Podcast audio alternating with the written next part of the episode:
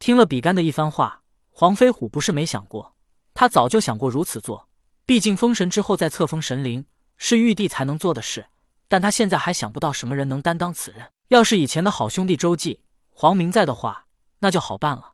不过他们现在也已经封神，职责所在也不能来地府，所以黄飞虎说道：“这个问题我也想过，可是地府那些修道者的灵魂，他们自觉修为强悍，桀骜不驯，不愿俯首称臣；还有一些强大的妖怪灵魂，他们不在地府闹事就算好的了，让他们做事。”更是难上加难。那些修为弱小的又不能服众。比干笑道：“我已经想到了。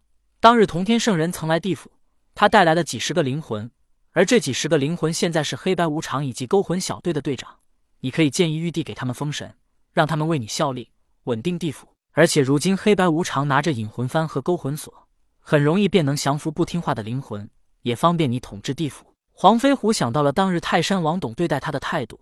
一个泰山山神就这样蛮横，如果再把另外九组的队长也封神，那这地府尸王还不翻天了？比干看出了黄飞虎似乎有所顾忌，便询问道：“东岳大帝是觉得这样的安排行不通吗？”黄飞虎便将泰山王董对他的态度跟比干说了一下，并且还对他说道：“正如你所言，若让玉帝册封，他们还会感激我吗？这对于我统治地府是极为不利的。”比干笑道：“这也算不得什么大事，你可以提前召见剩余的九个队长。”告诉他们，你准备建议玉帝给他们封王，但是要看到他们确实有能力处理地府事务之后，这就解决了你的第一个顾虑。正如当年我帮姜子牙，姜子牙帮我一样。你第二个顾虑是担心自己失去权势，其实你大可不必担心。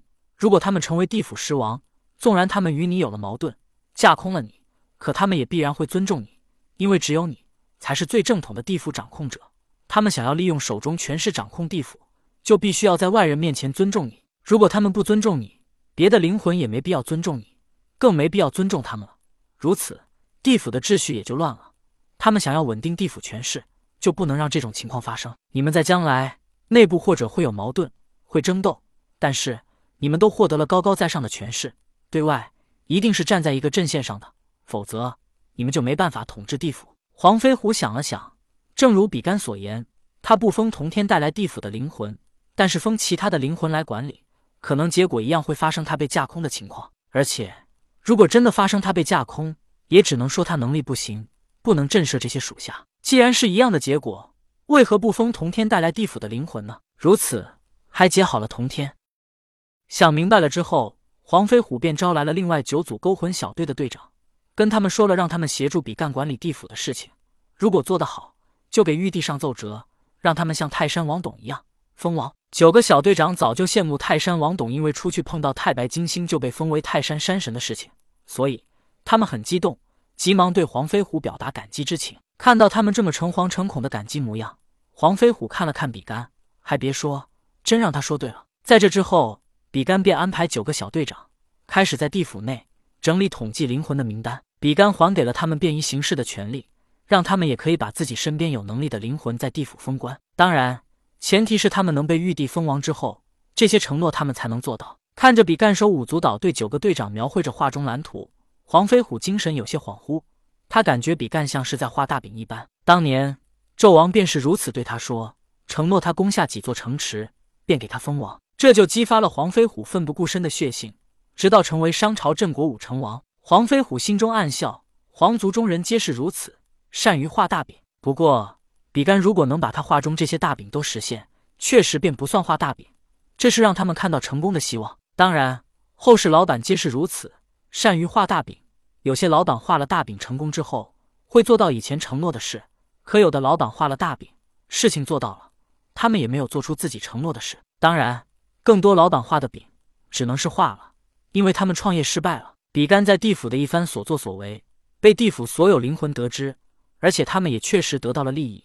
因为比干将他们亲人烧到地府的金银珠宝之类，全都分发到他们每个人的手中。此时，地府能活着的灵魂，除了修道者之外，便是普通的灵魂。而这些普通的灵魂，都是近十年间死亡的灵魂。以前没有地府，普通灵魂无法长期在人间生存，早已经灰飞烟灭。而这些还能来地府的灵魂，都是近十年因为正常老死，或者因为疾病死亡，或者意外死亡，也可能被杀。更多的一些是商周大战时期死亡的凡人。当年他们活着时，王叔比干的名声在人间都十分响亮，而如今比干又给他们分发了这么多金银珠宝，对他们来说简直就是财神爷啊！比干封神为文曲星，他还有七窍玲珑心，所以比干的强项是文化学识以及聪慧过人。可是，在这些地府灵魂的眼中，他们没看到比干的学识以及聪慧，倒是看到了比干如财神爷一般到处撒钱。文曲星算什么？文曲星到最后不还是要生活，要金银珠宝吗？所以。地府灵魂已经自动过滤了比干文曲星的神位，而是把他称呼为财神。刚开始，比干财神的称呼只是在地府流传，直到数年后，地府诞生了六道轮回，一些灵魂转世到人间之后，在人间宣扬了比干为财神的事。一个人宣扬，自然不会在人间引起什么轩然大波。可是随着地府转世人间的灵魂越来越多，比干财神的事迹逐渐蔓延人间。在后世，他居然能与真正的财神赵公明分庭抗礼。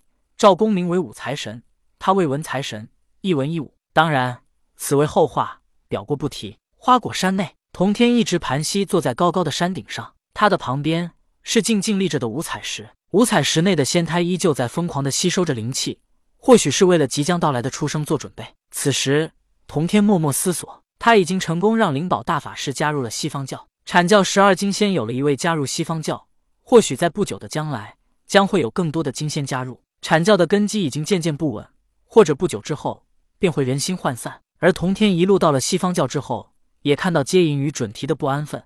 他们已经派孔宣悄悄的来到了东方。